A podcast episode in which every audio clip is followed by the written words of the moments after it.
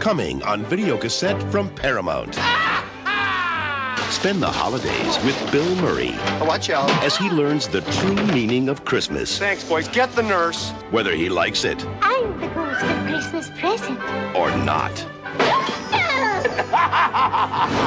See Bill Murray get Scrooged. Reserve your copy today.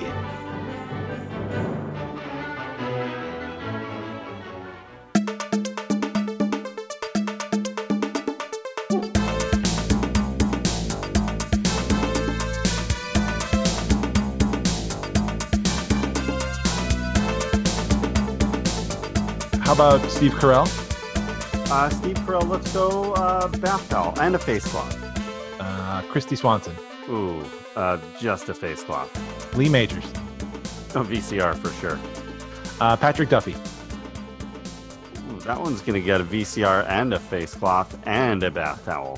Hmm. Uh, Heather Locklear. A VCR. And Kristen Bell. Uh, a VCR and a VCR rewinder. Oh, perfect. Okay, great. Yeah. All right, we got that patch down. We we got a lot more names to cover, but Yeah, we sh- we should probably uh, move on. Are we? Oh, we're recording. Okay. Shoot. yeah, may as well just get into it. Yeah. Okay. Well, uh, welcome back, everybody, to Reconcinimation. I am John Diner, I'm Dave Munchak. I'm Brent Hutchins. and it's the holiday season. So happy holidays to everybody. It's our uh, again, it's our favorite time of year here around Recon Cinema Studios. The whole David, you finally got the whole uh, studio lot decorated, and you you've been working really hard on that all by yourself. So kudos to you for uh, getting that the uh, 200 foot uh, Christmas tree uh, put up and decorated. Yeah, I it was amazing. I had to get my crane operating license just to get the whole thing up, but it's done. Was it hard to operate the crane and then at the same time like go out there and like personally hang it up? Hang up Yeah. all the, you know, all the ornaments and You know, yeah. I mean, it's it's it's a lot of back and forth, and yeah, I made it work though. I, Yeah. Once I, I was, I spent a lot. down, move the crane, climb Yeah. back up. climb back up. Um, I spent a lot of time in the simulator though, so it was good to to to. I feel like I I- like I can really handle it now. So The Recon Christmas simulator. the Reconcina Cranulator. That's a mouthful. But uh, yeah, it's Christmas time here, and we love talking about uh, Christmas movies. We've been building up a little bit. We had uh, uh, Doctor No, which has nothing to do with Christmas. Then Edward Scissorhands, partially Christmassy, Partially you know, Christmas. yeah. right? People We think decided. Yep. yeah. And then now California we- Christmas. yeah, exactly. And now here we've got a for for sure one of the top uh, Christmas movies on a lot of lists. Maybe not everybody's, but uh, we are going to be talking about 1988's uh, Bill Murray Christmas classic Scrooged. It's a Christmas movie that's near and dear to my heart. But what about you guys? Uh, what's Brent? When? What's your first memory? When do you see Scrooged for the first time? Oh boy. Um I would probably say in 88. I I mean, you know, it's one of many uh adaptations of a Christmas Carol. At that time, I think the one that I was most familiar with was George C. Scott's version, which was on every holidays. So when this first came out, and I was a big fan of that one. So when this one came out, I was very excited to see it because I was ready for a for something a little bit more contemporary. And this uh this came out um you know and and i'm pretty positive i saw it at the theaters although i don't think many people did but i was one of them Uh, yeah, we'll get into the box office side of side of things, but um, yeah. So you did you remember seeing it in the theater? yeah And which theater was that? it was probably Loews We want to mark that Loews- down historically. Loews Loews seven it's on the it was on the back side of the sam's club um, God, what year was the George C. Scott one? That was I want to say oh, it was eighty four. Yeah, that's right. 84 yeah Yeah. Classic. Yeah, so that would have been the the version that was sort of probably more on our radar. But uh, we'll we'll talk about the you know going into Scrooged, but we'll talk more about the, the Yeah. alter the other versions of uh, the story. There's been so many of them, but um, What about you, David? Did you see this one in the theater? You see it at home? Did you see it last week? well, I did see it last week. um, no, I think I might have seen this in the theater. It seems like I would have. Um, but I can't right, really recall. And then I remember probably watching it every year on you know on on the local affiliates on the weekends. Uh, you know, in the holiday seasons for years afterwards. So, um, you know, I can. It's like I. It's almost like it's been around as long as I can remember, even though I wasn't that young when it came out. So, but it feels like it's always been around. So yeah, no, I, I've I've watched this movie a lot of times. Yeah, that's um that's interesting. I uh I remember not wanting to see it in the theater because in the trailers the ghost of uh Christmas Future and and John Forsythe were just a little too I'm like what is this movie? I'm I'm not I'm I'm too scared. I'm I'm not ready for it. yeah, they're a little terrifying. Oh, yeah, yeah. Yep. Um, It's a- and we'll talk about like the direct the, the weird kind of directions that this movie goes in and and how that works but uh from a what was i eight or nine you know that that was uh not cool for me. So uh i skipped that one in the theater but i did see it. This was another one of those like my dad picked it up on friday nights from the video store and brought it home so it must have been some point in 89 uh, when whenever it came out on home video that I saw it, and then then I didn't I I didn't see it was one of those movies that in my world just like disappeared for years, and it wasn't until I started working at uh, Suncoast Motion Picture Company, and I had the the world of cinema at my fingertips that I was like, oh my god, Scrooged! I totally like completely forgot about this movie, and I went through a whole Bill Murray. We we talked about this on our Groundhog Day episode, which you can listen to in the archives at www.reconciliation.com. But my whole like history with Bill Murray, I in high school I did a huge deep dive and and just rewatched everything and fell completely uh, in love with with Bill. But uh, so yeah, so it had a resurgence for me uh, in the what late '90s, and then I've loved it ever since. I try to watch it every Christmas. It doesn't always happen, but Sure. got it in last year, got it in this year. So, right. Yeah. But uh, yeah, we mentioned there's been uh, so many versions of Charles Dickens' uh, Christmas Carol. There's, uh, you know, I think the first one was like called was called Marley's Ghost in 1901. And wasn't that there was a 1950? Was it 1951? I think the Alastair Sim version. That was like the one that was always on TV. I remember, and probably now to this day, they still run it. I'm sure TNT or somebody like that. Yeah, I believe that's true. Yeah, that that's the Uh, one. yeah, is it 51? Yeah, probably. 50 yeah. Yeah. it's in the early 50s so Yeah, Yeah, it was originally uh, titled Scrooge, and then it got retitled uh, in the U.S. as A Christmas Carol. So right Yeah. It, uh, but yeah, 1951, starring Alastair Sim. He played uh, Tiny Tim, right? Uh, Alastair was Scrooge. screw it yeah Oh, okay. Yeah. I thought he was Tiny Tim. no Okay. tiny tim's not going to get, get his name over the over the title of the movie He's got like five lines. scrooge the tiny tim story yeah. Unless you have Mary Lou Retton playing Tiny Tim, then different. maybe that's different she was Um, America's sweetheart in the 80s. Yeah. that's true and now who knows who she is who remembers She's Oh. still Mary Lou. it's true Many yeah generations. yeah Plenty of generations remember Mary Lou Retton. your modern audience though is not going to be familiar with Your that. teen demographic, yeah probably not Yeah, your 18 to 24s, probably not. the Probably not. Zoomers. they won't even remember who tom brady is in a few years Maybe not. Who? exactly. Uh, did you guys see that version of uh, A Christmas Carol, though? With Tom Brady, the Tom Brady version, yeah. missed it. he can act. Yeah, that It's dude's very- got chops. He's Who amazing. knew? Wasn't he in that show, that Paul Rudd show, where he plays like multiple versions of himself? I forgot the name of that. Oh, right. yeah. the Tom other- Brady sh- shows up. Living with that. myself or whatever that is. Yeah. Yeah. I guess that that was a the practice. Netflix one? Yeah, the Netflix one, yeah. Yeah, Oh, Tom okay. Brady shows up for a, li- like a brief moment, I think. Maybe that's, Oh, a that's funny. practice run f- to do a, a Christmas Carol starring Tom Brady. Yeah. Uh, no, I'm, I've, I, I think I only saw the Alastair Sim one like twice, and I was, I was definitely like a little kid. hmm Um, and then I'd seen like bits of it afterward, but I remember it like being really kind of spooky and weird and like you know, I mean, it's just, it is a ghost story, you know. Yeah. So Yeah. there are those elements, like yeah. I don't Uh, know. I don't actually know that I've ever. s- I mean, I'm sure I've seen that one, but I, I don't recall it.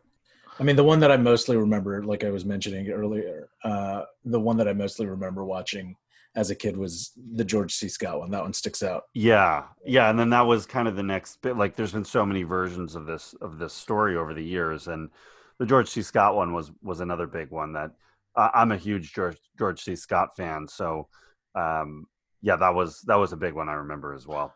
I think the one I probably had seen the most, and probably still, is probably Mickey's Christmas Carol, the Bingo. TV special. Yeah, Yep, Yeah, it's that that stuff was scary as hell.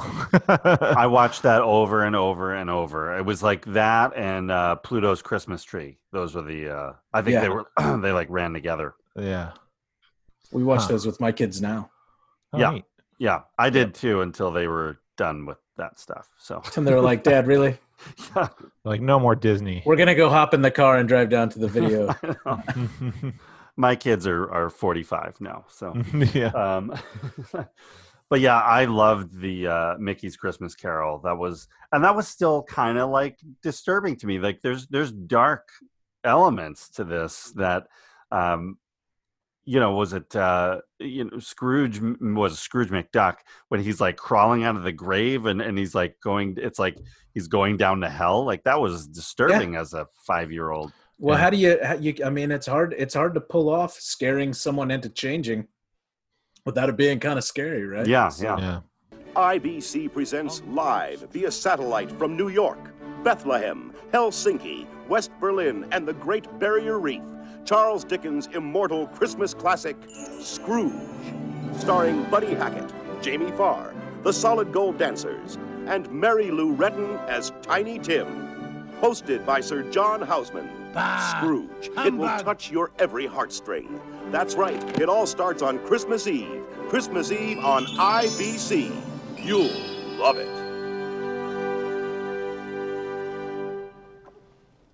Oh my gosh. Does that suck? uh, 1988 along comes scrooged and and uh, let's get into the sort of the backstory of the uh, the creation of this version of of a christmas carol and uh, it was written an earlier draft was written in 1986 i believe that um, bill murray it, it- it came to bill murray and he he turned it down initially and then kind of came back to it a little while later and started playing with it and tinkering with it and along with writers mitch Gla- uh, glazer and uh, michael o'donoghue uh, tweaked it to kind of really like work for his style of comedy and his uh, his sarcastic kind of humor and and really make it uh, tailored to him. But um, bill murray in 1988 uh, he you guys remember he'd taken it like a like a four, almost a four year break after ghostbusters right Yeah, that's right. He took. Hmm. I mean, this was the first real movie he had come back to do, um, and I think that's why he didn't do it in '86. He was just not ready to come back to to acting yet. I mean, there were other things that had been around. I think Razor's Edge came out Yeah, after after Ghostbusters, but I think filmed around the same time. Yeah, it may have even filmed before Ghostbusters and then came out after to kind of to try to like. I mean, Ghostbusters. Bill Murray was he was a star from Saturday Night Live, and then was like his star just kind of kept rising through the early '80s with Stripes, and then unfortunately he he sort of benefited from John Belushi passing away, which opened the door for him to participate in Ghostbusters Right. um, and that movie was huge. Was that the number one movie of '84? I believe Was it that's Beverly true. Hills Cop? Oh, they're very they're neck and neck. I think Ghostbuster just edges it out. Yeah, but I mean that was huge because that became not just a popular movie, but that was like pop culture. It was everywhere. They were all over TV. You had, you know, the cartoon came afterwards, and and the toys and the marketing and everything. And I don't think Bill Murray. I mean, I'm sure he admits this that he wasn't. I don't think he signed up for that. you know, Right. I don't think that was his intention of like becoming a star. And um, you know, when he did Tootsie, you know, he's got a, a co-starring role in Tootsie, and he had his name taken off the credits because he didn't want people to think it was a Bill Murray movie Mm.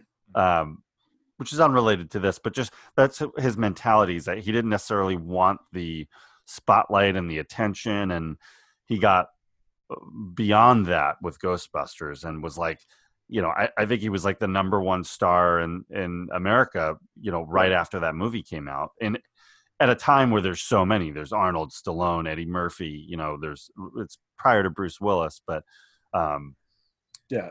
Well, I mean, even nowadays, like you hear stories about Bill Murray, and you know, I mean, I think, I think he likes to have the illusion of being able to have anonymity, right? Even though, even though if he walks in anywhere, he's going to be recognized. But like, even to get him to be in movies now, you have to call some shady phone number. You might mhm.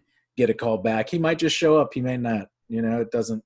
He he likes he likes to kind of, you know, roll roll his own way and and back in 84 after ghostbusters yeah i mean he was he was hugely popular.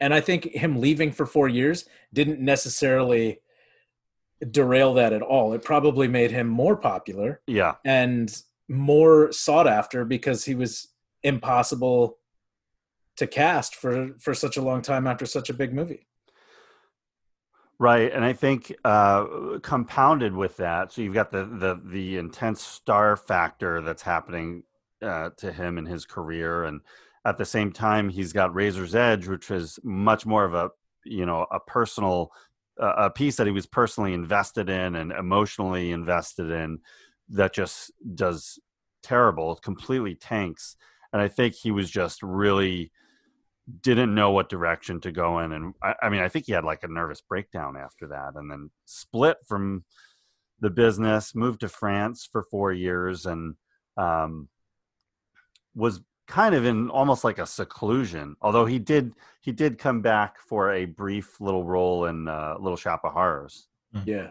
Which was classic. I mean which he sh- which he shouts out at the end of this movie exactly yeah. That's right.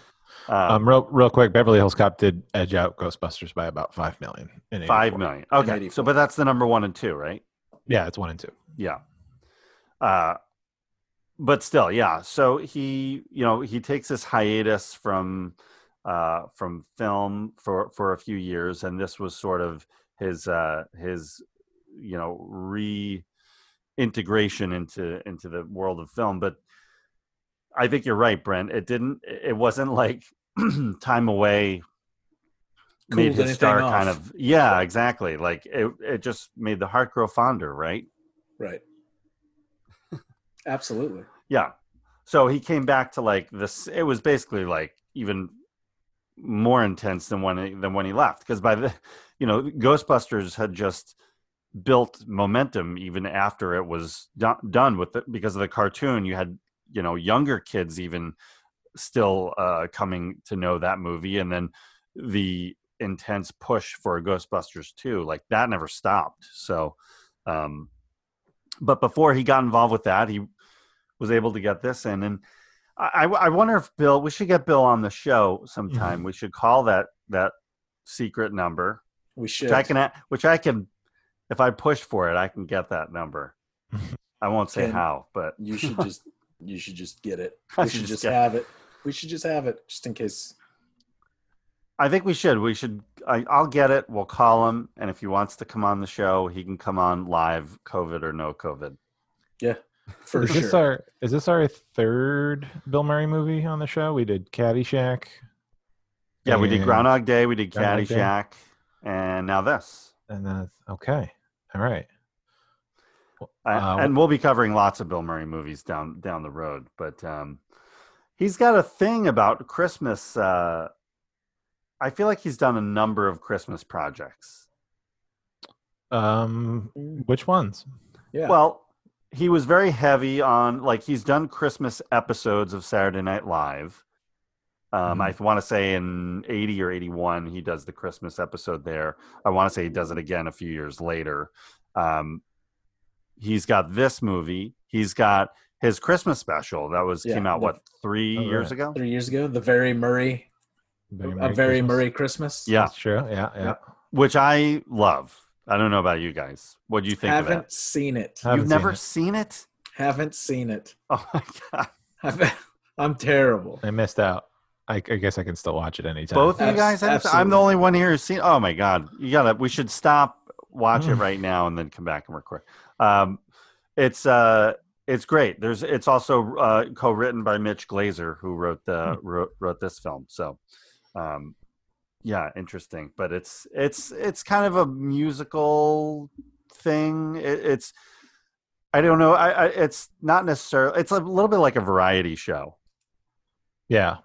Yeah. That that's that, that's kind of why I probably haven't w- tuned in. Yeah, Like, but it's Sofia Yeah. Coppola, and it, I'm sure it's, good. I just yeah. you know the, Yeah, not- the the idea of it is kind of not that great. Yeah, I'm me. with you, David. It's not really not really my thing. it's kind of like a variety sh- a christmas variety show with a lost in translation spin to it oh. Right. Sounds just You're not really selling this. Yeah. do you not like lost in translation well, just yeah, of course, but not for like, hey, let's. I'm looking for a good time. Let's watch Lost in Translation. That's not. oh you know, like- it's great though it's it's you got celebrities you got bill you got singing about christmas it's fantastic Uh, right. I'll, I'll I'll I'll pull I'll I'll watch it at some point. I'm sure. I'll, I'll Yeah. pull a double feature and watch that and the Bill Murray stories. If you There haven't go. seen that documentary, that one is also very fascinating about Yeah. Bill Murray. Mm. I've, I've watched parts of it i haven't seen it all the way through Yeah. You, you know who loves Mary Lou Retton Frank? My kids. Yeah. Children love an acrobat. We have spent $40 million on a live TV show. You guys have got an ad with America's favorite old fart reading a book in front of a fireplace. Now, I have to kill all of you.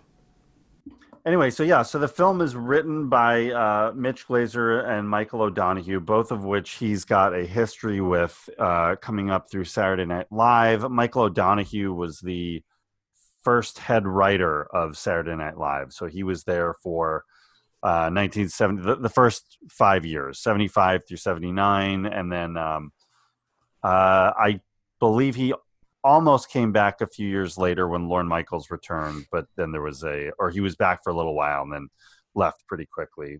Michael O'Donoghue uh, was a very intense person. He actually makes a cameo in the film uh, in the in the scene where he go he's in the coffin and getting about to be cremated.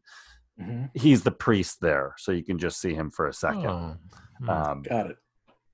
But yeah, he's a very intense uh, character who's very passionate about his projects. And if you go back to early Saturday Night Live, some of the very, some of the more strange skits were all like Michael O'Donoghue, and he's actually the very first person to appear and say a line on Saturday Night Live. It's not any of the rest of the cast; it's Michael O'Donoghue.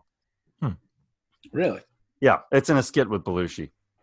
There's a fun fact for you. Yeah. Uh, and Mitch Glazer uh, was another writer who was kind of hanging around that whole SNL group.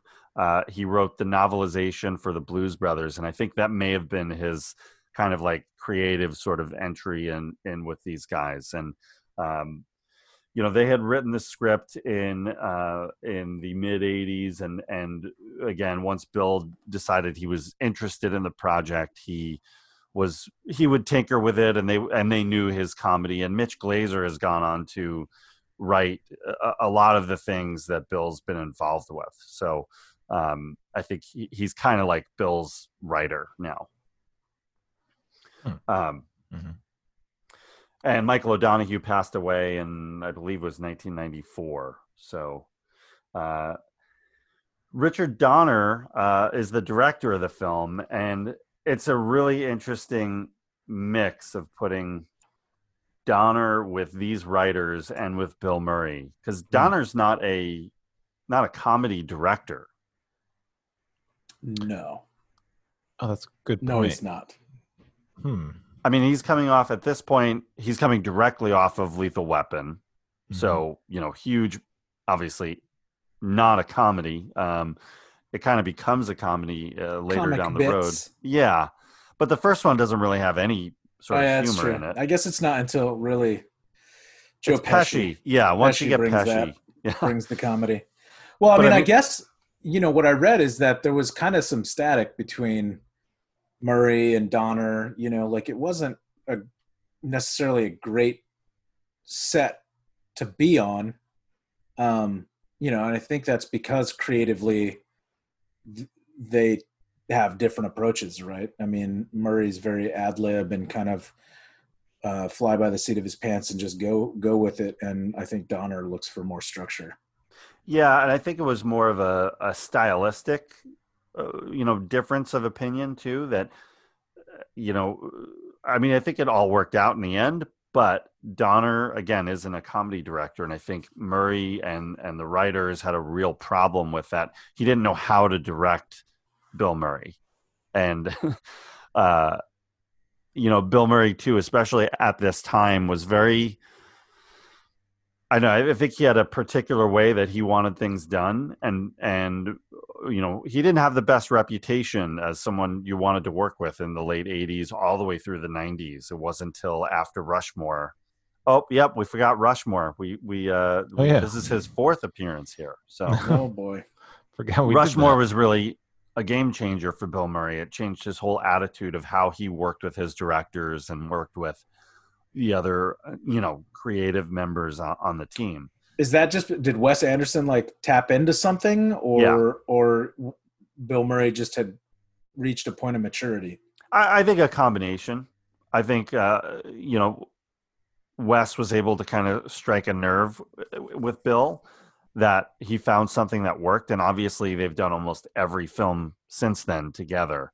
So, um, and I know people who have worked on uh, Bill Murray films and said he's like totally fantastic. In fact, like he barely wants to be on camera. He just wants to like hang out with the crew, and he's got like a like a bar that that he that you know usually he would he would bring around and it was all about like once we once we cut that's that's when the fun starts so Right.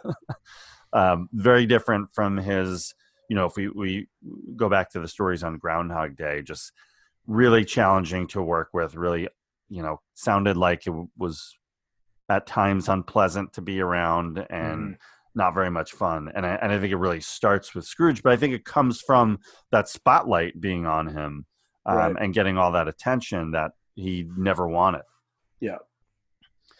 Um, so yeah, there was a difference of opinion with Donner, and and uh, I, I think Donner was, you know, I- I think he didn't use a lot of the takes that Murray would have preferred to have in there Right. Uh, you know, like like you mentioned, Bill likes to ad lib. He likes to go off script. He likes to, you know, kind of feel the scene and then do his version of it. With a director like Richard Donner, it's like stick to the script. He's going to Yeah. want to, you know, the, uh, just go with with the version that's in there and not Yeah. necessarily do something different. So Well, and you see, you do see it. I mean, and at least in one scene specifically, uh, the the that last scene of of the movie, the whole, you know, turn for the character scene. mhm.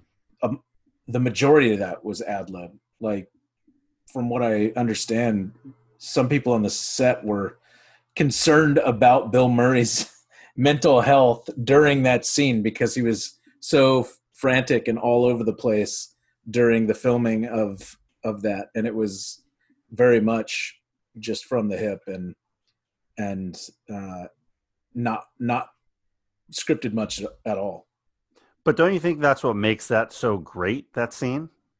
see it's funny because i actually don't really like that scene that much at all like it feels really scattered to me and and not um it just doesn't feel very genuine like i i enjoy the movie quite a bit i i really do like it a lot but that last scene in rewatching it i just didn't feel as heartfelt and sincere to me as i think i remembered it being um Hmm. so it didn't land with me as much. And maybe it's just because for the podcast I watched it a couple times, and when I watched it again for the last time, just just the other day, um, like it, it just really didn't affect me in any way. I, I felt very detached from it and was not not caught up in any kind of emotion, which I typically would be in that type of scene. And so I don't know if it's just because I had seen it so many times or or not, but it it didn't land with me as much as a lot of the other scenes. Unlike the opening of the movie, that scene every single time I see it, I I like it more and more. I find it fascinating. in the opening. boardroom. Yeah, in the boardroom. Not the Lee Majors part. Mhm. Oh, with Lee Majors. No, I mean he's part of it. He's definitely a part of it. I, I see what you're saying about the ending. Yeah, like it's uh there isn't a like a like a, a great through line for like what he's trying to like say, like what his you know his turn of like goodwill toward men kind of thing Yeah. is like what he's trying to find. But it's it, yeah, I, I feel like we're probably I feel it probably was better back then, and then now it's like we're we're used to sort of better kind of thesis statement of, for like doing good or something. Like it's Sure. just like so like it might just be like it's because it's not well it's not written you know it's like just him off the cuff like yeah it doesn't really hit like it could Yeah, Um, and that's fair. so I I think you're. I think you're right. It's it's missing that through line. yeah You know, like and like for the rest of the movie like for the rest of that movie like i i can see why like bill being maybe unhappy with it because i think frank cross is pretty unlikable. And I like i'm sure a lot of like the funnier if there was funnier stuff filmed it would just make him a little more likable every time. And like the you know the audience isn't really because he he because like when he's a jerk he's a jerk like right. like a lot. And he, he just gets real selfish like real quick.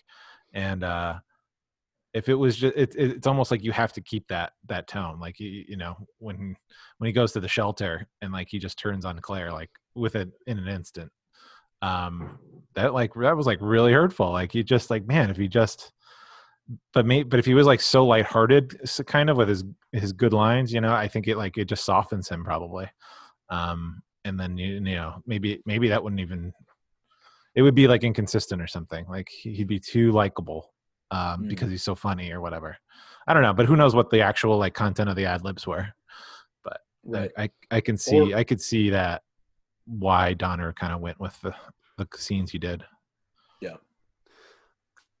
also that's kind of what i like about that that scene at the end it feels very raw and real because it's it's a little bit of bill murray coming out in there it's not Yeah. just frank cross the character so i get I, I i totally hear what you're saying i just for me that that's the rawness of it worked and Mhm. i i enjoyed that i i really like that ending um oh yeah but I, I imagine on set like that would have gone much further and much more elaborate and longer and he's walking off his marks and that whole walking through the studio was that was bill just ad-libbing and not uh, you know sticking Right. to what was written so i i could see why that would that would definitely upset a director um but yeah i think that for me that that's what makes it work sure Yeah. yeah no it's, a, And- it's a nice scene And I could be wrong. I could just have no heart. I, I could be. I could be dead inside. well we know Yeah. that so. Easy explanation.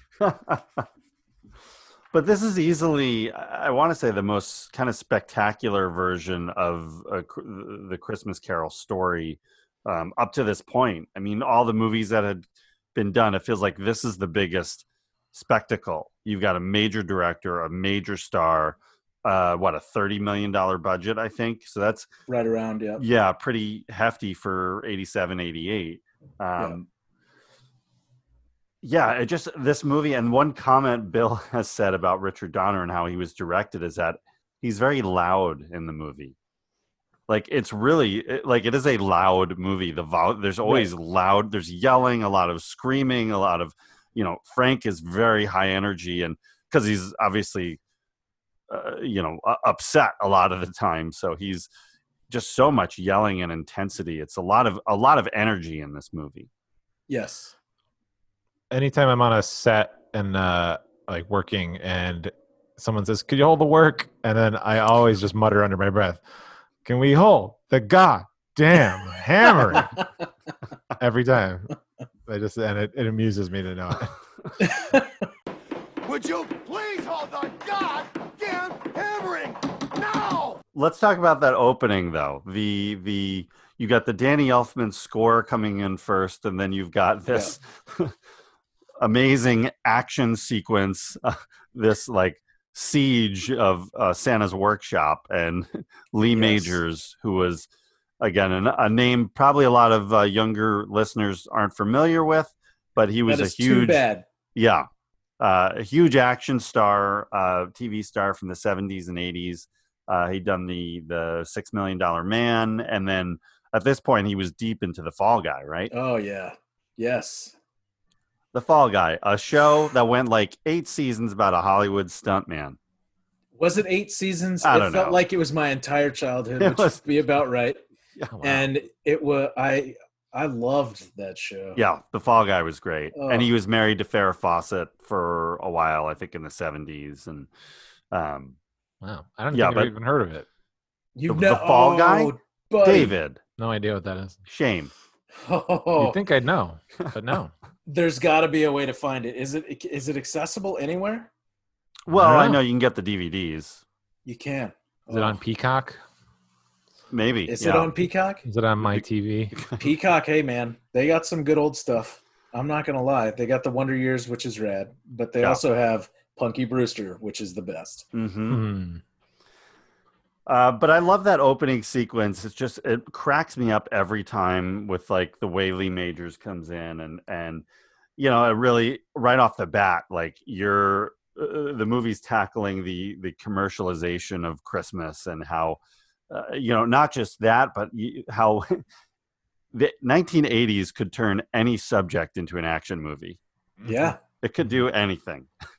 that Well, I mean, and and the whole scene just touches on so many things that were hot button topics at that time, right? I mean, by Mhm. you know the at least Bill Murray's or or Frank Cross's uh, version of Chri- of- promo yeah. for for the for the the Christmas Carol touches on all of it, like the just say no to drugs, the the people getting shot on the highway, yeah. Right. you know, um, Terrorism. You know, and then they they they refer back to it later, like the next day or whatever, and some old lady has has died from watching the the promo, which you know there there were actually news stories back then. I re- recall them of of older people passing out after seeing some kind of action show on TV that at Mhm. the time was you know a bit more edgy and you know it's probably like max headroom or something like that. It caused him to fall over and and pass out. And it's just it it kind of tied all that together in Hmm. in one promo. And it was it was pretty it's hilarious. I think it's very funny. Yeah, that going right into that promo uh, from from the Lee Majors clip into the boardroom, and and then uh, you know they they run the the real promo for the Scrooge uh, or the Christmas Carol special they're going to do, uh, but then Frank Cross plays his version of Mhm. what it should be, and acid rain, highway right. shootings. Yeah, yeah. That's that dis- that disturbed me so much. Like uh, as a kid, just seeing like someone just pull up and shoot you point blank with a shotgun, and then the Yeah. the plane exploding right after that was like, what what are we watching? Yeah, oh, yeah I remember which, that. which touches on the pan am Yeah, like you know Yeah. i mean it's yeah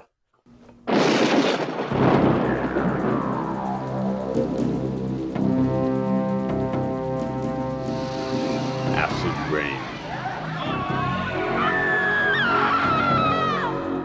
Drug addiction. Uh, uh, uh. International terrorism. Freeway killers. Now, more than ever, it's It is important to remember remember the true meaning of Christmas. Don't miss Charles Dickens' immortal classic, Scrooge. Your life might just depend on it.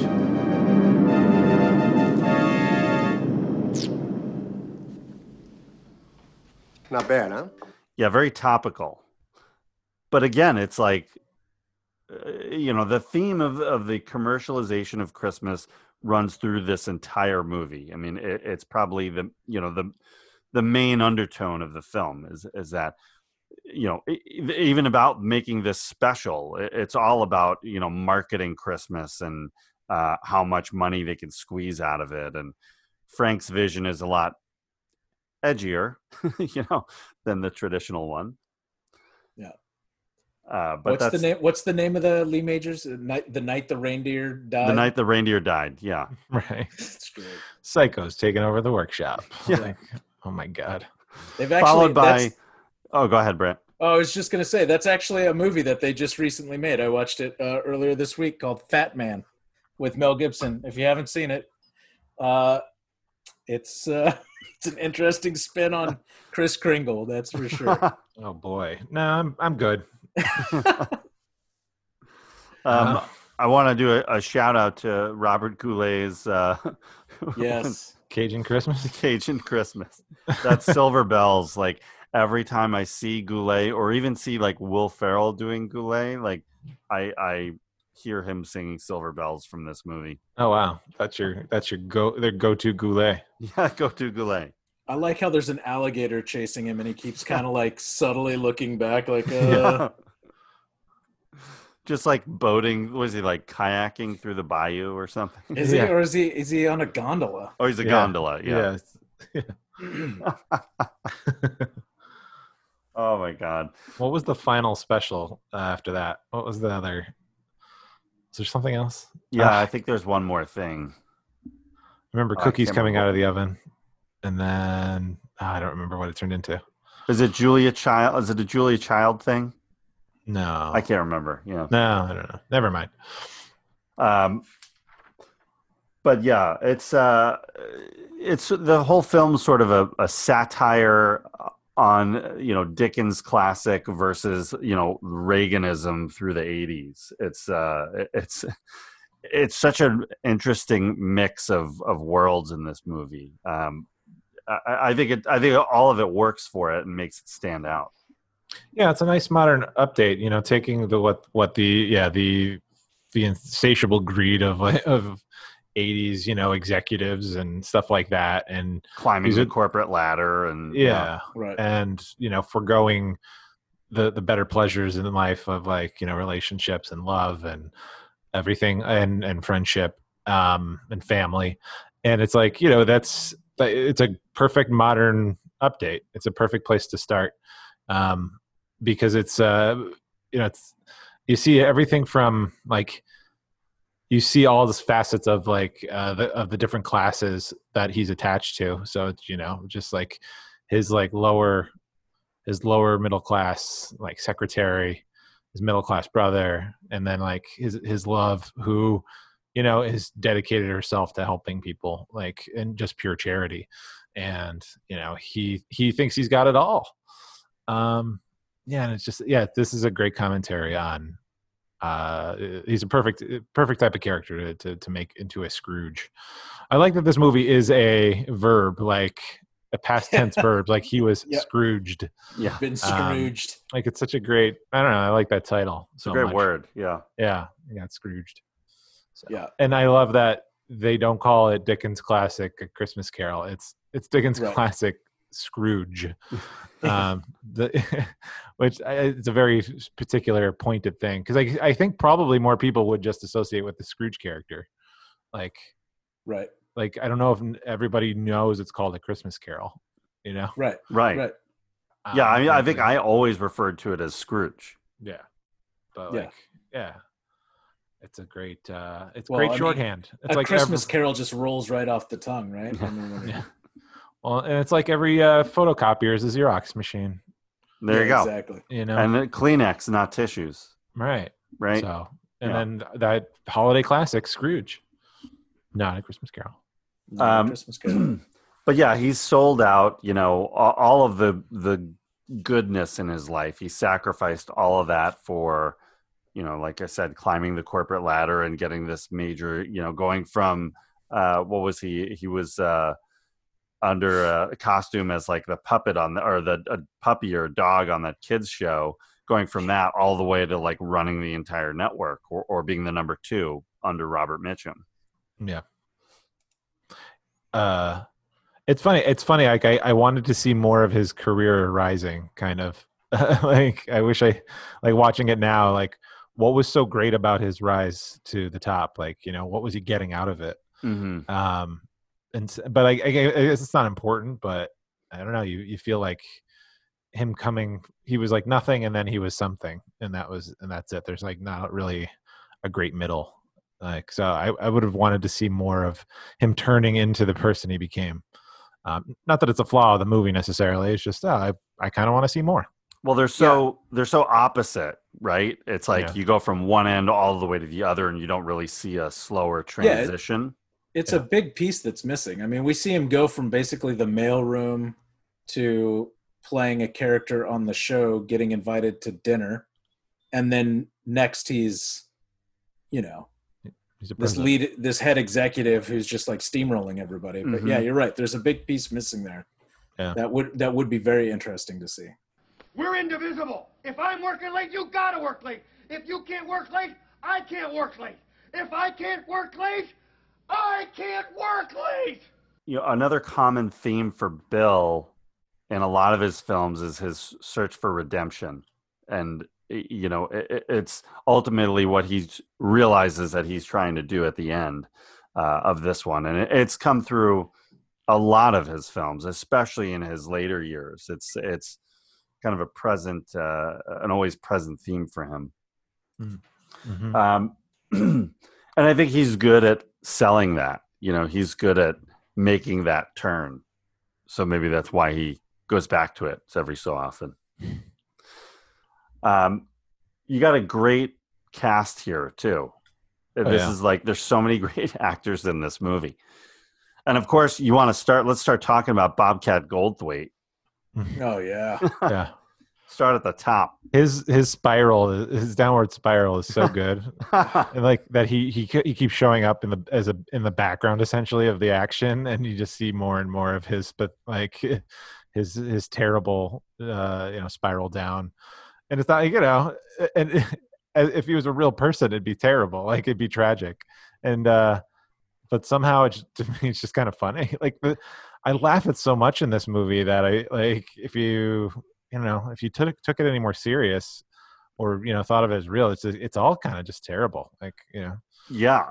like, Well, the timeline on his uh, of his demise is like insanely fast. I mean, this Yeah. whole movie takes place in what within a couple of days, probably, right? Right. So yeah, it's Yeah. two he gets he gets fired, and you know that that second scene of the movie, and and immediately like kicked out of the building, and like immediately he's like homeless, uh, lost his whole family. He's an alcoholic. Like, how do you, how do you lose all of that like within hours? yeah Yeah, the the fact that his wife left him with his wife took their kid and left him because he lost his job it's like that's so terrible and he's just he can't and he can hardly get by just trying to be drunk for the rest of the time and then and then where did he get the shotgun like, just Yeah, exactly.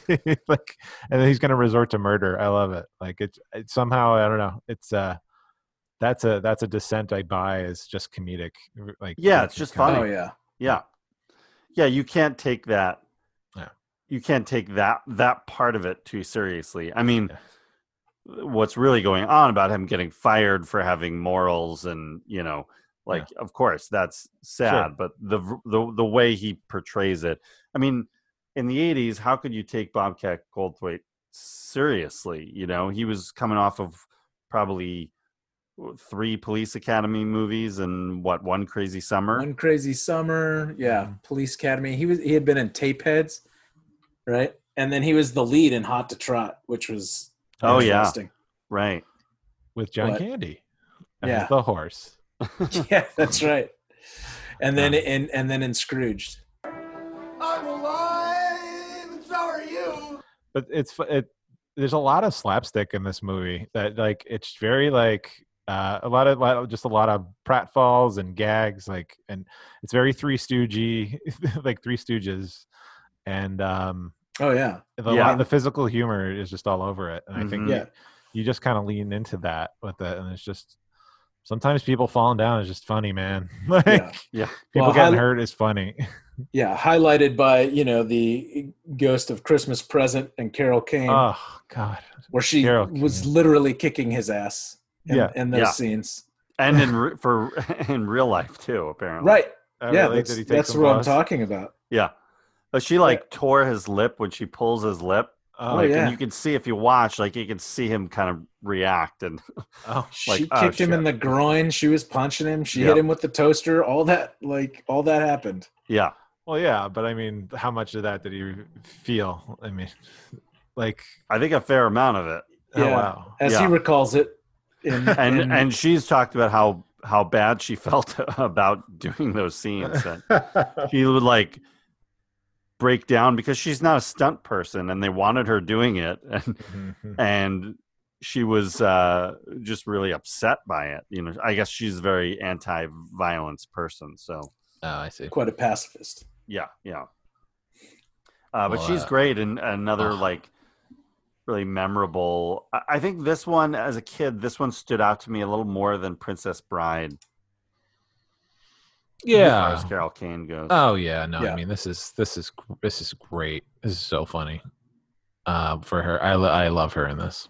I feel Ah. like she was all over the place, though, right? I mean, those were she was in more than just those two. Obviously, more than just those two things. but I- yeah those were just the ones that i think stood out for me Yeah, yeah, but yeah she's been in a ton of things yeah. I'm just trying to think through because she was she was very recognizable in both this and Princess Bride, but I felt like I had known her my entire life, hmm even prior to these movies. But trying to think through, I, I have no idea where I from what.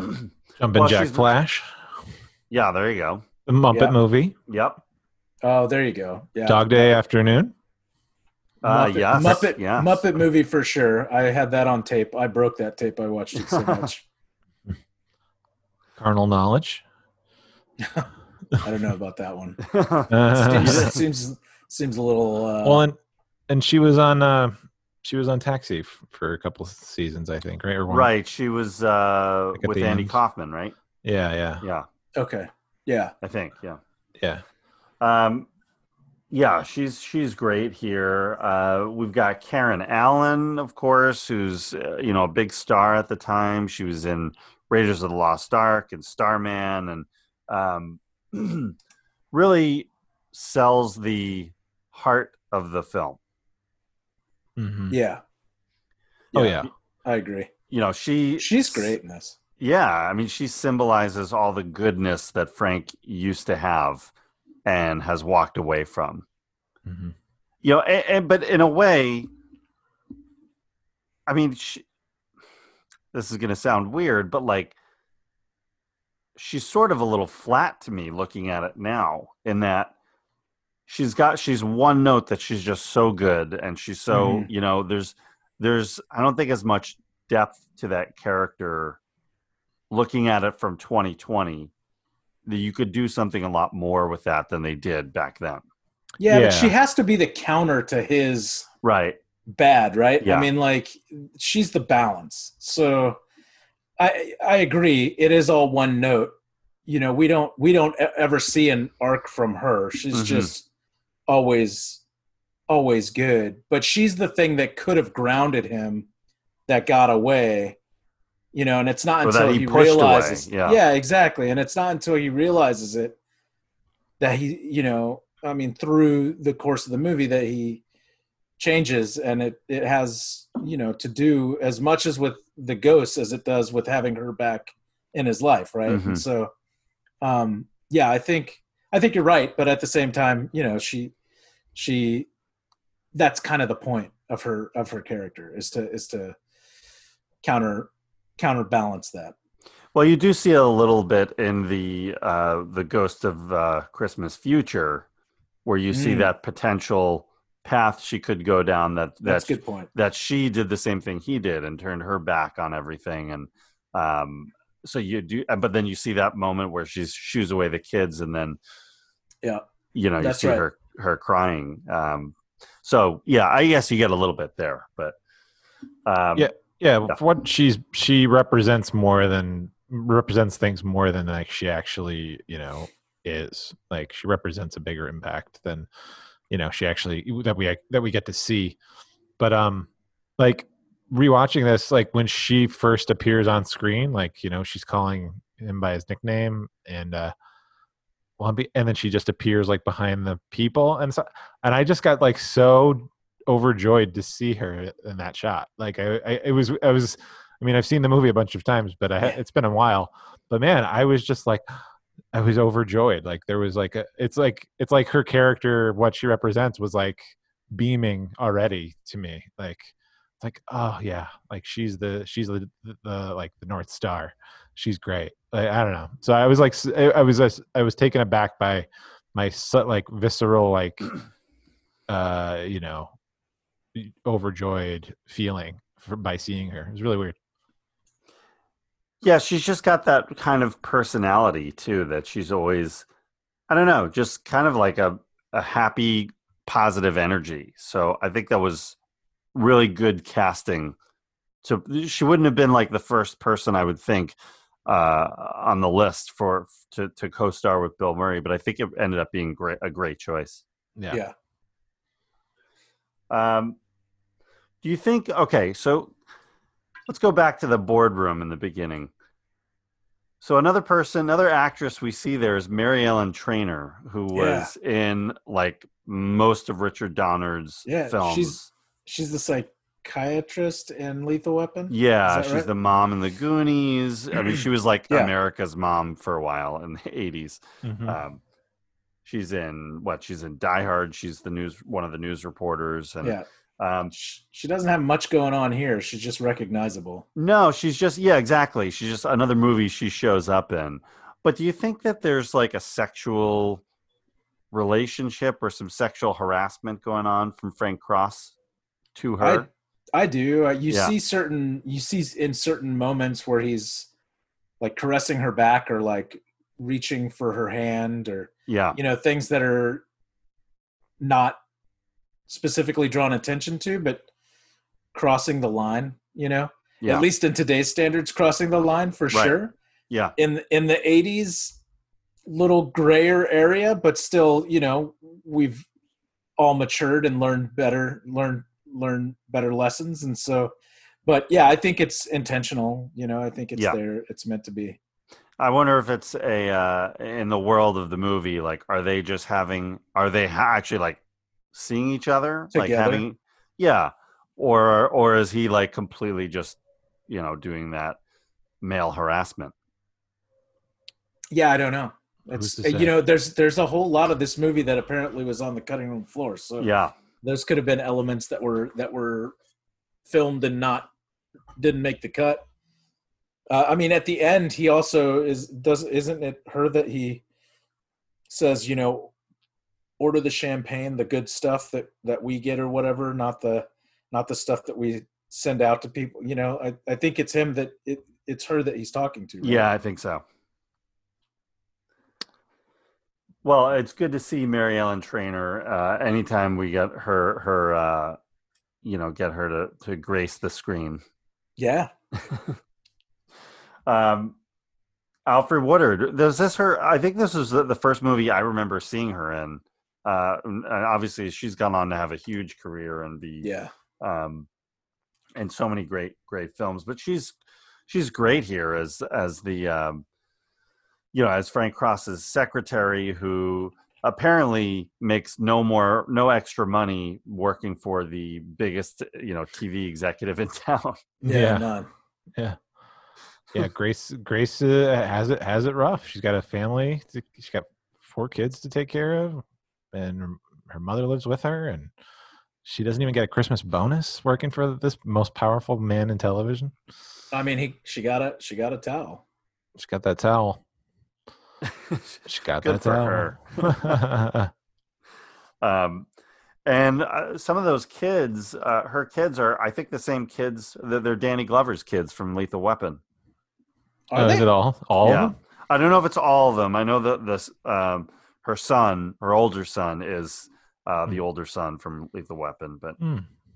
um, Well, that's cool. yeah, I did not put that together. Yeah, it's uh little a little there's a couple of little connections to Lethal Weapon, the, which is just a Donnerism. So Oh yeah, look at that. That's true. yeah. but uh yeah, solid performance from Alfred Woodard. of course, you get a few of the Murray brothers showing up here. Uh, John Murray is uh, plays Frank Cross's brother. Yep. who's your typical like you know white american male just like the sweaters and Yeah. they're you know having Average average Joe. average joe yeah 80s average Joe. yeah yeah um really excited by the vcr gift Yeah. Surprised by the generosity. yeah and i don't think i don't think he did too I, he may have shown up in a few more movies but nothing major for for john murray joel murray who you see later at the their christmas uh you know gathering i don't think he's got any lines in this but he's the one who actually went on to be um you know he's in mad men and he's had a lot more uh you know larger appearances in movies so Right. Well, and then and then good old Brian. yeah then you got brian doyle good murray old Bubba Brian. he's just uh Brian Doyle Murray. I love him so much and he's in so many movies. He was like Yeah. it felt like he was in every movie for such a long time. Yeah. He was in every movie for such a long time, I think. This was the movie when I, I was when I was a. I was confused that I actually thought that he was Bill's father. like I know he plays his father in the movie, but you know he always looked. By the time you know he he turned into what he he's looked like for the last thirty five years, like he always seemed older. Like I don't know, and somehow Bill seemed younger. Like like significantly Yeah. in my yeah. child brain. Well. Brian? Doyle Murray like aged he just like aged significantly between National Lampoon's Vacation and this. Yeah. you know that mid 80s like he gained a little weight he lost his hair he grew the mustache it was like he almost looks like a different guy yeah. from the one you Yeah. saw in uh, vacation and caddyshack and the earlier stuff Oh yeah, yeah. The, I think, and I think he went white, or Yeah. white or gray, like super early. So, yeah yeah like so to me, he always seemed like an older man, and then I don't know. I had no sense of time and age well he, as a kid. that that look that he had in in christmas vacation and wayne's world like he hung on to that look like to this day basically so Yeah, that's his look. yeah Mhm. um, but yeah, and he's great in a very very small role, very sad uh, moment for young Frank Cross. We're just getting, you know, he's sitting there brainwashed by the TV because his, you know, really doesn't have any emotional connection with his parents. His mom's smoking a cigarette and is about to go out and leave him to just, you know, have his uh, TV babysitter. And the dad comes home and tosses him some meat for Christmas, Some veal, some veal. Yeah. five pounds of veal. Five Yeah, it's pounds. nothing to you know, nothing to cry about. But uh yeah, that's that's a sad moment for young Frank. Yeah, I will say the cost of veal has not appreciated very much since this movie because it's still about eleven dollars a pound. The only reason I know that because I was curious when when Bill Murray was crying about the value of of the veal in the movie. I, I looked it up. oh my god. Uh and then yeah, at the same time we we see uh Robert Mitchum as as Frank Cross's boss and he was um I, I think Mur- Bill Murray con- convinced Mitchum to take this part. And uh, you know, Robert Mitchum's career was Uh, he was still acting a fair amount, but you know the majority of his career was behind him. He was, um, you know, not necessarily doing a lot of big movies anymore, just here and there, small parts. But uh, Right. he's great in this. I mean, he's. I used to think Robert Mitchum was like the coolest guy when I was a kid, so uh, it was good to see him here, and and John Glover as well. John Glover was in Gremlins 2, right? yeah, Oh yeah, oh yeah. And and Smallville. Let's not forget Smallville. Yeah. Oh, yes. He's- but he's so great as the smarmy, you know, LA uh, you know, production executive who's who's gunning for Bill Murray's job. uh, he's played that kind of role a few times, and he's just so good at selling it. Frank Cross has got the the pressure, you know, of of this hot young executive coming into town and uh, potentially, you know, pushing him out of his job. So he's got to he's got to really like hit a home run with this Christmas special, or you know, that could be the end uh, of him there. And that's like the corporate. I mean, I think that is like the corporate. Uh, you know, la- the problem with the corporate ladder is that there there's always somebody there who who could replace you at any moment. Right. Yeah, it's very stressful to keep Well- your job as you keep going up. Yeah. Someone, someone's gunning for you. I mean, Bill Murray makes it a point to state at some point in the movie that he's the youngest executive or head executive of IBC or whatever, mm-hmm. and and then this young guy comes in and immediately triggers mm-hmm. the pers- you know the the the survival instincts of of Murray running in and asking you know his assistant to get all the scoop on on who this guy is and what he's doing there and yeah And great choice of names here too. Bryce Cummings. That's such like a I don't Yeah, Bryce. yeah yeah, right Bryce. So LA.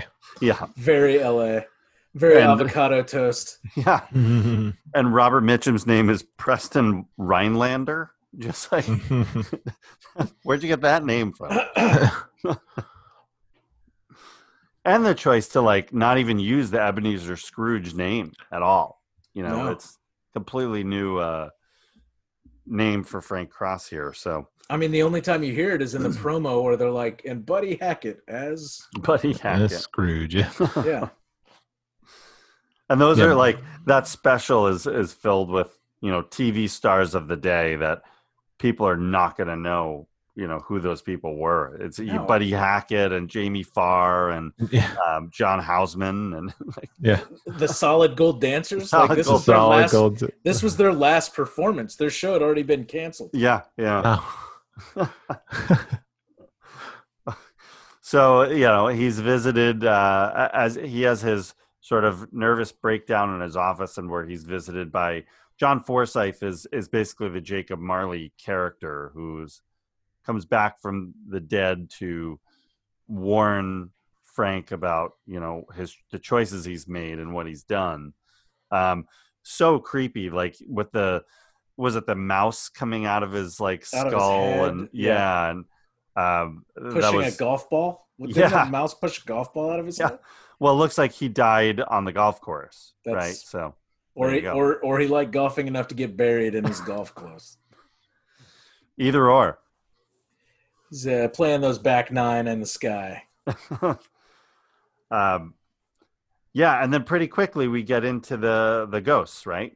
yeah Yeah, it- it starts to. It, yeah, the the first ghost comes at at noon, Noon. right? And Yeah, he thinks it's going to be. next Jo- And also the waiter, I've been. I was like, why do I? I every time I watch that mo- this movie, I I always forget to look up who the the waiter is. But uh, of course, he played Socrates in Bill and Ted's Excellent That's Adventure. Oh, Right. boom! That's Yes. right. Tony Steedman. So yes I was like, why? What is it about him that he's always triggering something in my head?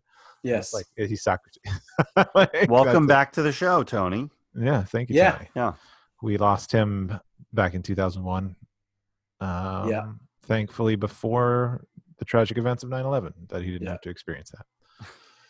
man you go through these credits there's a lot of there's a lot of the people from this for this this movie that are no longer with us hmm Yeah.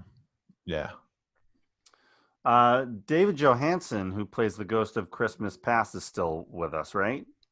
he is and can i tell you something Mhm. honest this is true story here i thought his name was buster poindexter Yeah. Yeah. I think I I, know always that's- did. I know that's did. his musician name. I honestly, when when it said David Johansen on on the credits, I looked it up. I was like, "What?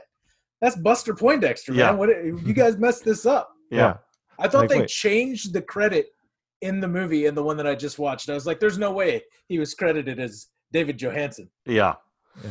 Well, he no shows up in a very Murray Christmas. Spoiler alert. Uh, Oh, does he? Now, Yeah. Now you're in, right? Yeah. Yeah. I mean, you had me at Lost in Translation, but now 100% in. well, apparently uh, Sam Kinison was up for the role of, of Ghost of Christmas Past. That would have been interesting too. Um, talk about yelling. Talk about Yeah. loud. Wow. Yeah, yeah.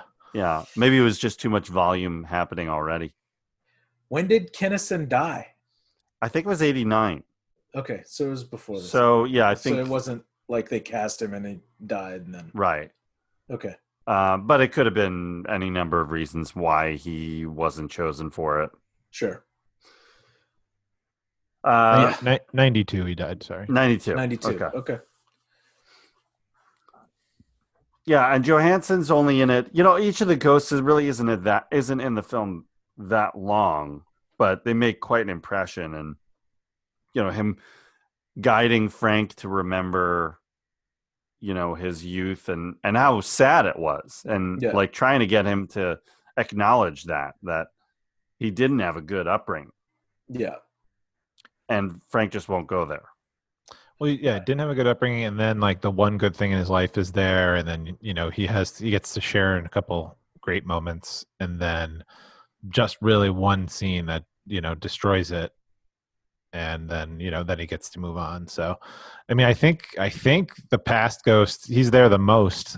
I was gonna Uh, say I, I feel like he spends the most time with with that ghost, at least in the in the in the time of the movie, right? Like- Right. Yeah, like the number of minutes on Yeah. screen. right.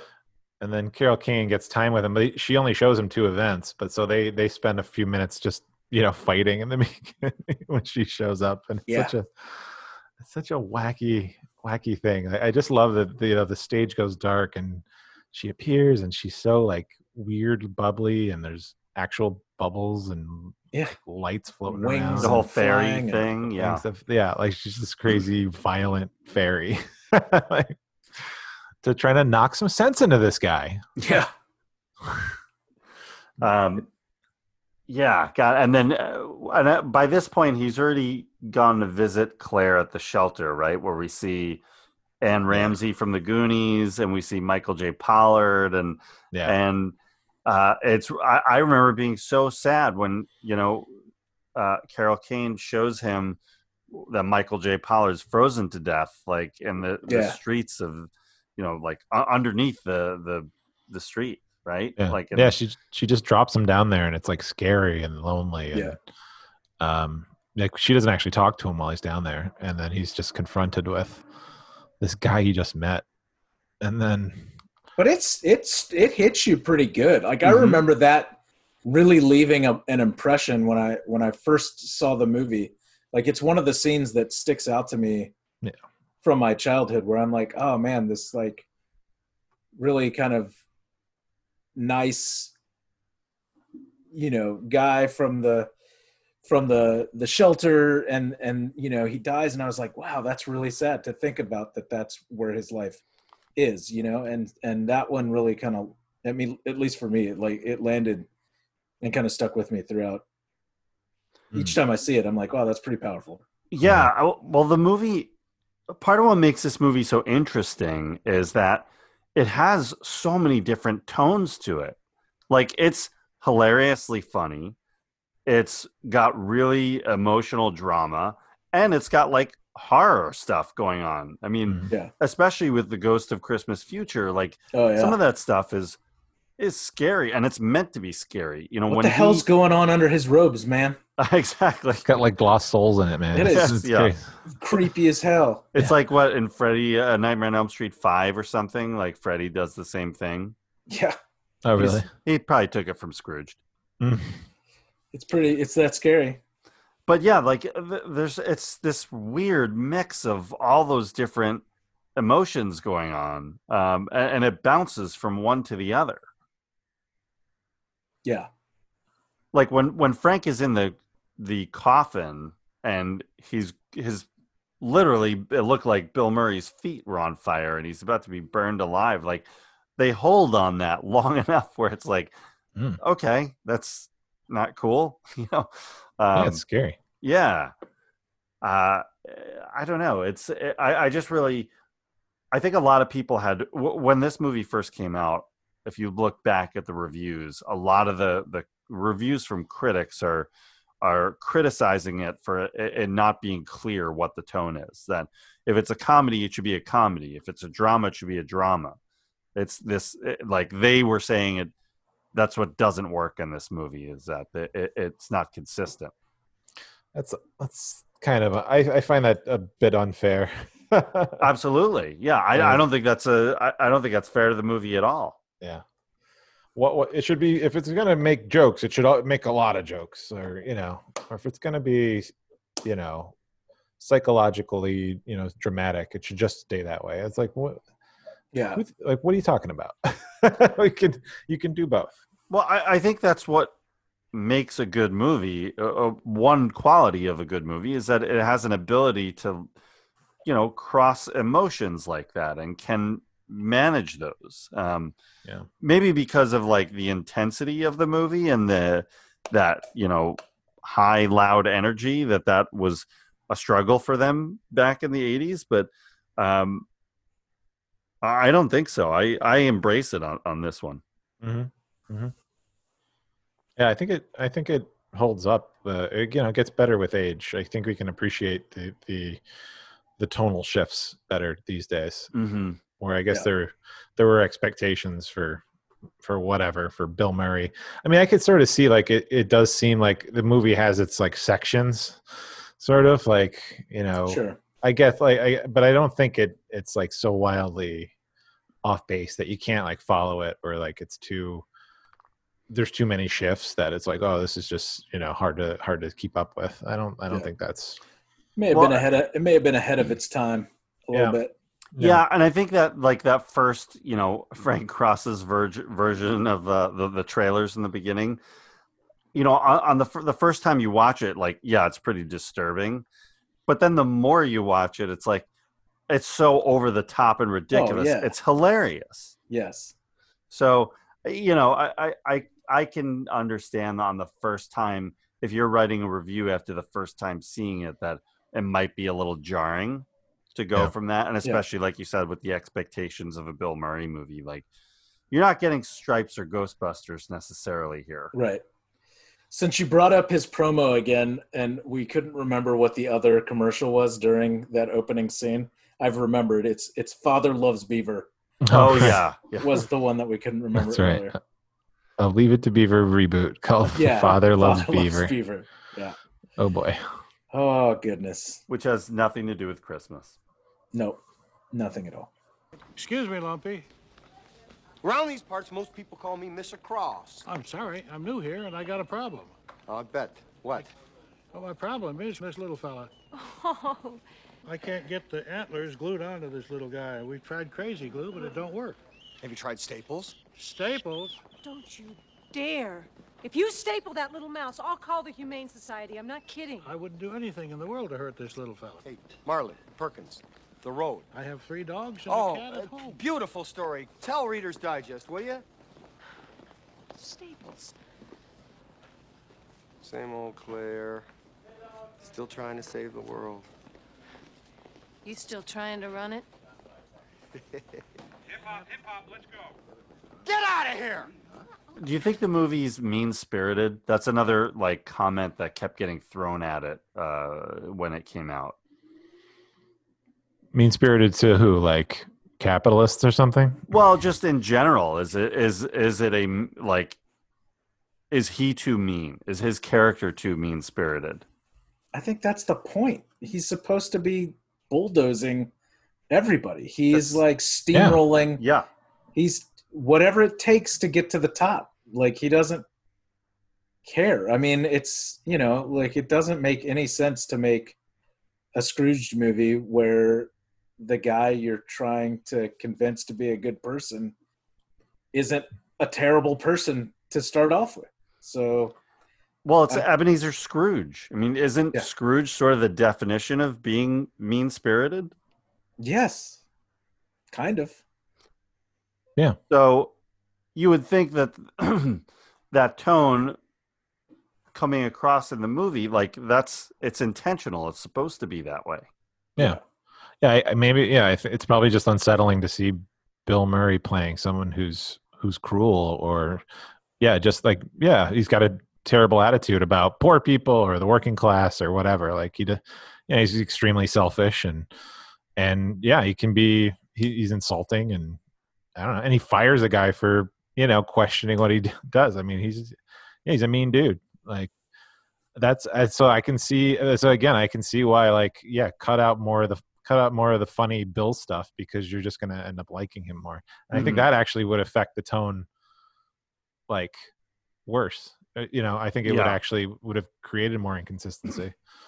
I mean, he's funny, but not not because he's trying to entertain anybody else. He's just funny, like, and and he gets to still be mean and shitty. Yeah.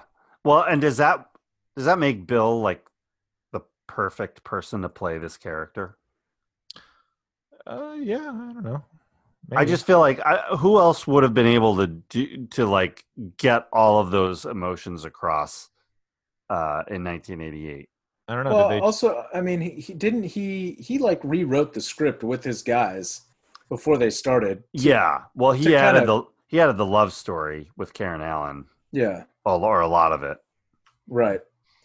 But I wonder if you know. I mean, I don't. I mean, the role is great for him. He is very good at it, for sure. His facial expressions in this movie are priceless. yeah. Like that opening scene again. I, every time I watch it, I see something new, and it's just like subtle, like mannerism, mannerisms, and facial expressions, and I'm just like, wow. Well, that's so much of uh, of Bill's style. I mean, Ghostbusters, I, I can rewatch over and over and over, and I always find something new. And it's his it's his facial expressions that you know his the way he reacts to people. You know, he he's great Yeah. at reacting to what other actors are saying or doing, even when it's not like a close up on him. Like Right. just watch him and and It's like throwaway, but it's brilliant. yeah, and it adds so much so much nuance to his his characters, and and this is a big one. I mean, because he gets to play such a wide range of emotions here, Mhm. um, and attitudes. it's almost like he's an actor. Oh my god, yeah, like he's acting for the camera. Never happened before. Um, you think he's got? You think Frank Cross has a little bit of a, a Trump flavor, uh, 1988 Trump flavor? I don't remember Trump in 1988. Yeah, I don't know. Yeah, I don't know. I don't. No, he just comes off like you know, just Reagan, Reagan guy. Reagan, more yeah, more era. Reaganism than than uh, Yeah, yeah. like because you know it like the qualities that got him to the top. Presumably, part of it was being uh, like a mean spirited kind of guy and will step on anybody. You know, like those steps in between. You know, going to dinner and then becoming the the youngest president ever in television. You know, I'm sure you could have shown like a bunch of stuff where he's just like, you know, he steps on everybody to get to the top. Right. You know, like a competitor at the at the company or whatever. You know, like a rival, shit like that. But like, I don't know. I think it's it, you kind you know what kind of guy he is. So yeah, I don't know about Trump. I don't. Yeah, I don't know. No, like when John Glover played uh, Clamp in Gl- Gremlins 2, that was supposed to be a Trump spoof, Mhm. like a branded kind of, you know, oh, like way too wealthy weirdo. Mhm. like, like that's you know that's who John that's who John Glover played. Uh, it was more Trumpy, and uh, I think in the '80s. Um, uh, so anyway, yeah, Yeah, I think I think uh, selling the idea of sacrificing your individuality for the sake of capitalism, I think, is is uh, more of what's at the heart of this uh, movie, or at least the beginning of of Frank Cross. Uh, you know, his character in the first three quarters of the movie. and you got to remember, like the country in the '80s, like was like there was a hu- huge, s- huge portion of the country supports that that that kind of worldview. Yeah, specifically in the 80s of like you know what what it would you know money and accumulating wealth and and the power businessman you know like the the uh, this was an archetype that that people fully supported like if you can get rich and you you climb to the top and you put in the time and you sacrifice you'll be yeah it's just like this uh that that's very popular so i could see also critics like just not enjoying seeing Mhm. something that's like kind of celebrated in a lot of places um you know yeah well like, th- this like is a Go ahead. Sorry. I- Sorry. No, sorry, it's but he's he's almost like cartoonish um in a, uh, in the execution. So Yeah, saying- it, it is like the, the left side sort of attacking the right. Yeah, or just you know, yeah, a, way of life. I think it's hmm you know, it's having a job and having a career with a company in the 80s was different than it was in the 60s and the Yeah. 70s. Oh, yeah. So, you know, Well, it was all about you know the Reagan '80s. It was all about the money and and getting as much you know, like you said, wealth as you can. And I mean, what what came out a year before this? Wall Street, right? Greed is Mhm. good, and and Michael Douglas's character, and there's a lot of similarities to between uh, his character in Wall Street and and Bill Murray's character here in Scrooged. Yeah, do whatever it takes, man. Yeah. You know, we we watch him Frank Cross go through this whole journey with all the ghosts and and finally come back and realize what he's done and and the that action sequence really with Bobcat Goldthwait, right? Was where he he's in the middle of that, you know, running from the shotgun toting uh Elliot Loudermilk when when it you know he's sort of released and and figures out what he needs to do and and, and then it just gets like the logic of it is is a little out there but you know how he he gets his shotgun wielding friend to take over the director's booth and hijack the show and no security you know security does not stop any of this from happening. Um you know interrupts the show and and does his his uh, monologue that we discussed uh, at the end of the film. And i don't know you know i i think it's a great ending and you see the um what was the uh the corporate the lady who gets uh hit by the pole and is like with her head all bandaged She's like the OSHA. like, right No, she was a censor. yeah, Yeah. the censor yeah um She points out that the the solid gold dancer's nipples is show That's are right. actually showing. Um, but I have to say, the Ghost of Christmas. Pre- I was thinking about the movie. I'm like, I was wondering, like, in the in the reality of the movie, could all those ghosts appear any way they wanted, and like that's how they chose to present themselves? Like, you know, not, it, which is not a question you can answer. It's just a interesting thought. But I did like how the Ghost of of the future. He had to improvise what he was going to do because he you see his hand coming out of the screen to grab Frank, and then it's it's interrupted by Bob Costello, and this the hand just sort of like juts away, yeah and then it turned into he you know he traps him in the elevator, and to to- call back from when he thought that that the the ghost was getting him, and it was just the guy the guy in the costume. yeah Um, but like, what was what was the Ghost of Christmas Future original plan to like send him through time? Uh, would it have been through a television dial? Like, like what would? And it just happened to work out the elevator. I, I, I like the idea that the ghost had to like had to improvise. Totally wanted to say a line from Nightmare on Elm Street 3 right there, but Oh, did I? Did you miss your chance? no, well, now I have. Ah, damn it! well now you have to one? say it no we're, I'll- we're gonna embrace it I'll when we when we do Nightmare on Elm Street 3, I'll say this is the line I wanted to say okay when we Doesn't did Freddy say something about don't touch that dial or something? And he's like, "Welcome to prime time, Oh. bitch." that. Sorry. Great line. Ooh, I got to see this movie now. oh, you're you gonna will. love it david Oh shit, man! I doubt it. well Once we get through part two, It's on the schedule for 2022, so stay tuned, everybody. love it. Um, then we close out the movie with the the uh, Annie Lennox and Al Green version of "Put a Little Love in Your Heart." Um, great, great song. Love that song. Love it so much. Yeah, it's Such a happy, you know, way to conclude the movie and finish out his story and get your happy ending. Yeah. Well, I mean, it's, yeah, he he changed he changed everyone's trajectory and and even you know Grace's child speaks. Yep. I mean, that's nice. I like that. yeah sweet ending which you knew you were going to get here and and they delivered on it and i i think it works great Yeah. um where okay so where does this movie rank in your like Christmas meter of your Christmas movies. Like, what is it a top ten Christmas movie, or wh- where does it hold for you guys? Yeah, yeah. I guess top ten. I could see that top twelve. I, I guess I'd have to really. I haven't, haven't thought about the. oh, I mean, it, we're in the season. Christmas is almost here.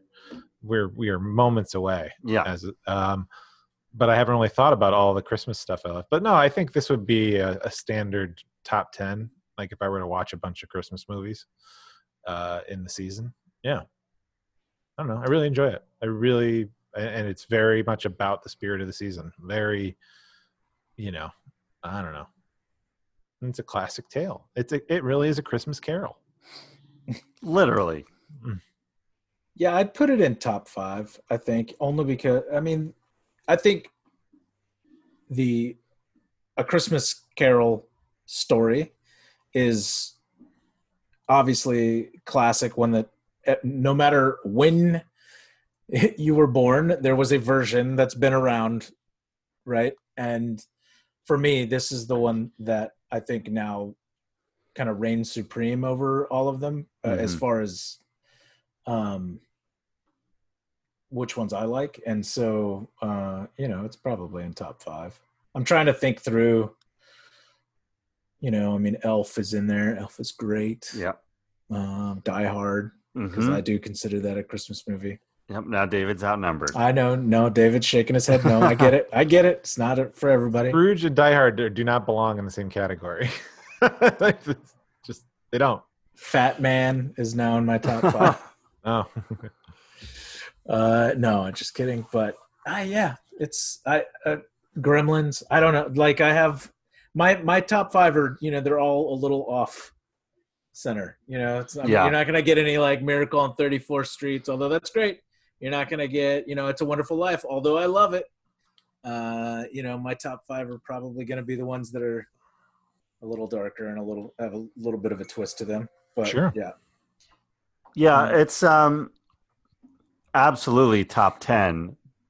Maybe top 5 for me. Um uh, you know, I for me it's like I've always got uh Christmas Vacation, Christmas Story, Home Alone are pretty consistently my top 3. But then you've got yeah, you've got Elf and you've got Scrooged and Gremlins and um you know, Love Actually. You've got some uh, other ones that I would put in there that are, you know, right below that. Um, so this would this would be top seven for me, definitely. Just not sure where it would land exactly, but cool. um, yeah, very high up there on the Christmas meter. You know, this time of year, definitely want to bust it out. I never want to watch it prior to December first. Oh, sorry. Yeah, that's it. Must reserve. Sorry to hear that. It's only a December movie. Yeah, for me, yep, my house, yep. I forgot. I forgot last in 2018 in my in my iPhone notes. I put a list together of like my save my seven favorite Christmas movies, and this Oh. is this this is in the top five. There you Wow. go. So I have I have Elf, Die Hard, Gremlins, Christmas Vacation, Scrooged, A Christmas Story, and Home Alone. Those are my Boom. top seven. There you go. I love that you have top seven. I don't. Yeah, I don't know why I didn't round it out with the top ten. I was like, I get I'm, li- I'm tired. I'm just gonna leave it at seven. That's all you need. Those are the only ones you need to get through the season. Yeah. Um, all right. So the movie comes out uh, November 23rd, 1988, or at least that's when it went uh, wide release. Um, it does uh, start out at number one. You know, it had a a big marketing campaign all built around Bill Murray, and and they even kind of reference Ghostbusters and some of the posters. Mm. Um, you know that he's back amongst the ghosts, and so they're they're definitely trying to play off that for sure. Uh, it had an 18 about an 18 million dollar opening weekend. It topped uh, Land Before Time and Oliver and Company, and that was the movie that I saw that weekend. Was definitely Oliver and Company. So Oh, Really? yeah, that's where my head was at uh, in in uh, November '88. Uh, but it it uh, it did have a pretty quick drop off um, to, to week two. It was down to number three, right, moving back behind those two films again. Um, and I think the the negative reviews or, or mixed reviews uh, weren't helping anything. Uh, it ended up uh, having about a sixty million dollar domestic run, a hundred million worldwide. So it did make money. Um, it, it was. I don't think it was the hit they thought it was going to be or hoped it would be, but it did. You know, at least it it did make some money. Um, it ends up number seventeen of nineteen eighty eight between a fish called Wanda and Willow. So it's up there. It's it's up there box office wise, but I think it really found its audience on home video. Yeah, I think cable and home video changed it.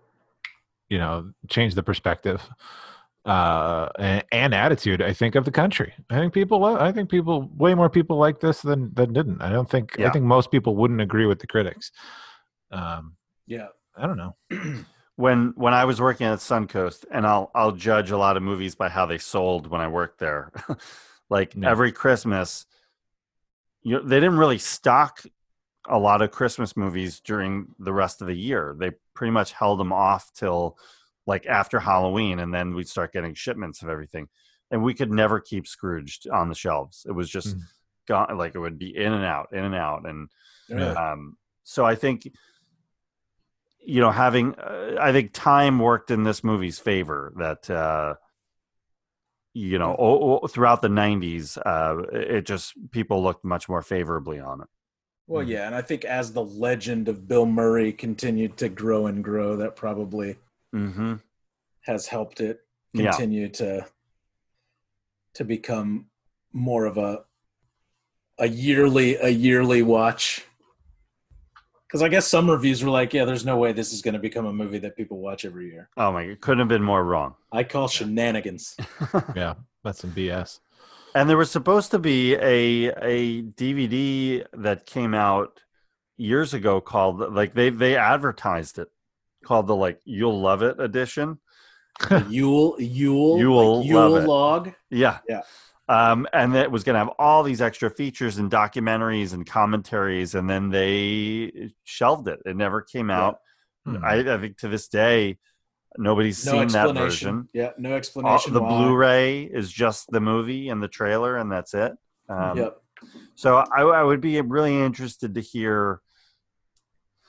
I think Donner and Bill Murray's uh, viewpoint on it now, on the film now. You know, I, I know uh, like a lot of their conflict came out and they weren't happy with it, and Bill especially kind of. Mm, I, I wouldn't necessarily say he talked badly about the movie, but you could tell it was not uh, a, a favorable experience. Now that so much time has gone by and so much love for it has come out, I wonder if his perspective's changed. Right. We'll have to call him and find out. We're gonna do that. So Uh, yeah. So, what do you think its its legacy? You think it, um, you know, it still overall still works as a film, not just a Christmas film, but a, a film in general? yeah i think it works as yeah it, it generally works as a film i get maybe some criticism of a bit of unevenness and you know and all that but i think i think it's held together and and as a christmas movie uh, i love it i love the I, I love the i love what it's this i love the source material and and i like the modern take on it and i think yeah i think it it's got a very christmassy feel um no i think it i think it i think it continues to to amaze and astonish viewers. Yeah, for sure. I think that of the adaptations of A Christmas Carol, like this is the one that nowadays people kind of go to most often, except maybe, you know, there are other kind of one-offs like the Muppet Christmas Carol Mhm. or or the Mickey that we talked about, but they they serve like kind of a specific purpose, right? For like children's Yeah. viewing and things like that. But I think Different any- audiences. yeah any adult now like when you ask them about this story you know i think i think this is the one that most people like kind of maybe not initially think of but like always get there and they're like oh yeah that's the one i like the most Yeah, yeah, yeah. I agree. I think um, I think it. I think the film really works. I think it's really strong. It's it's all of it holds up. I think the comedy still works. I think the, the dramatic uh, element works. This the story of a Christmas Carol is timeless. You know, the, the the heart of that story, you can tell. I mean, you, you could do in so many different versions, and this just, I think, was really smart approach to it to like work it into a 80s capitalism um, and the Reaganism there. That this has got to be a top five Bill Murray movie for sure. Ooh, yeah. Yeah, Hmm. All right, I'm in. I'm in with that. yeah. I might have to do a new list of seven. Top seven. Brent's top, Top seven. s- we need top to catch seven. your name for that. Yeah, we do. Uh, yeah. Well, that's uh, Scrooged. Any other thoughts, guys? Or uh, we're the uh, we're gonna have to get to the uh, get home before Santa starts uh, making his rounds. for sure. Um, no, I got nothing. Yeah, no, nothing really. Sorry I was late to the podcast, but I really like these hand towels you guys sent. Glad you got it. Glad you got Yeah. it. We, we sent yours first. um, okay. Well, that's gonna that's gonna wrap it up here. Uh, Want to say quick holiday thank yous to our friends Curtis Moore for the poster and Ek Wimmer for the uh, theme song as usual. And check out his podcast Laser Graves. Uh, it's nothing but a good time. So uh, check that out. Party. Yeah, exactly. Uh, always, always fun on his show. Uh, but yeah, we got to uh, time to get home and uh, almost time to open presents. And it's, uh, it's. I hope everybody out there has a fantastic holiday and everyone is staying safe and uh, you know wear your masks and everybody just just uh, don't go out if you don't have to. Okay, just stay home, follow the rules. there you go. Please, please. Yeah. Get it done. COVID free Christmas. How about that? That'd be nice. Oh, all I want for Christmas.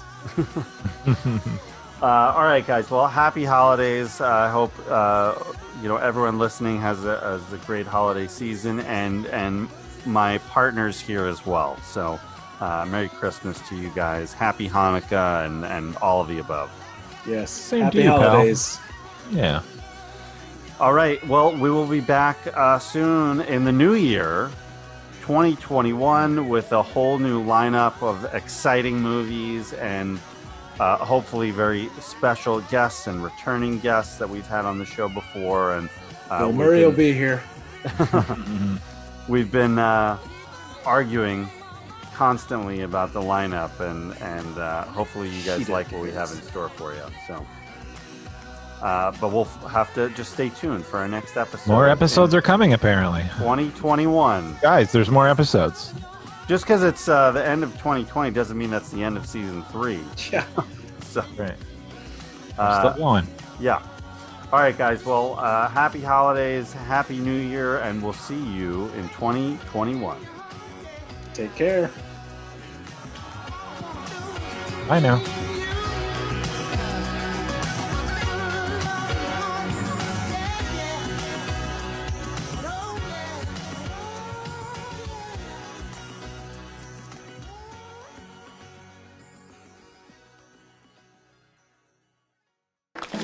Seven o'clock. Psycho sees Santa's workshop. Eat this. And only Lee Majors can stop them. The night the reindeer died. 8.30, and America's best-loved singer invites you to share a home-style holiday. When it's Bob Goulet's old-fashioned Cajun Christmas.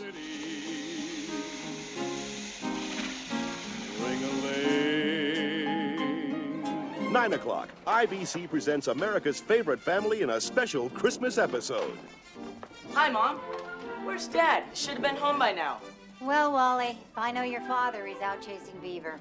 Father loves Beaver. Here on IBC, you'll love it.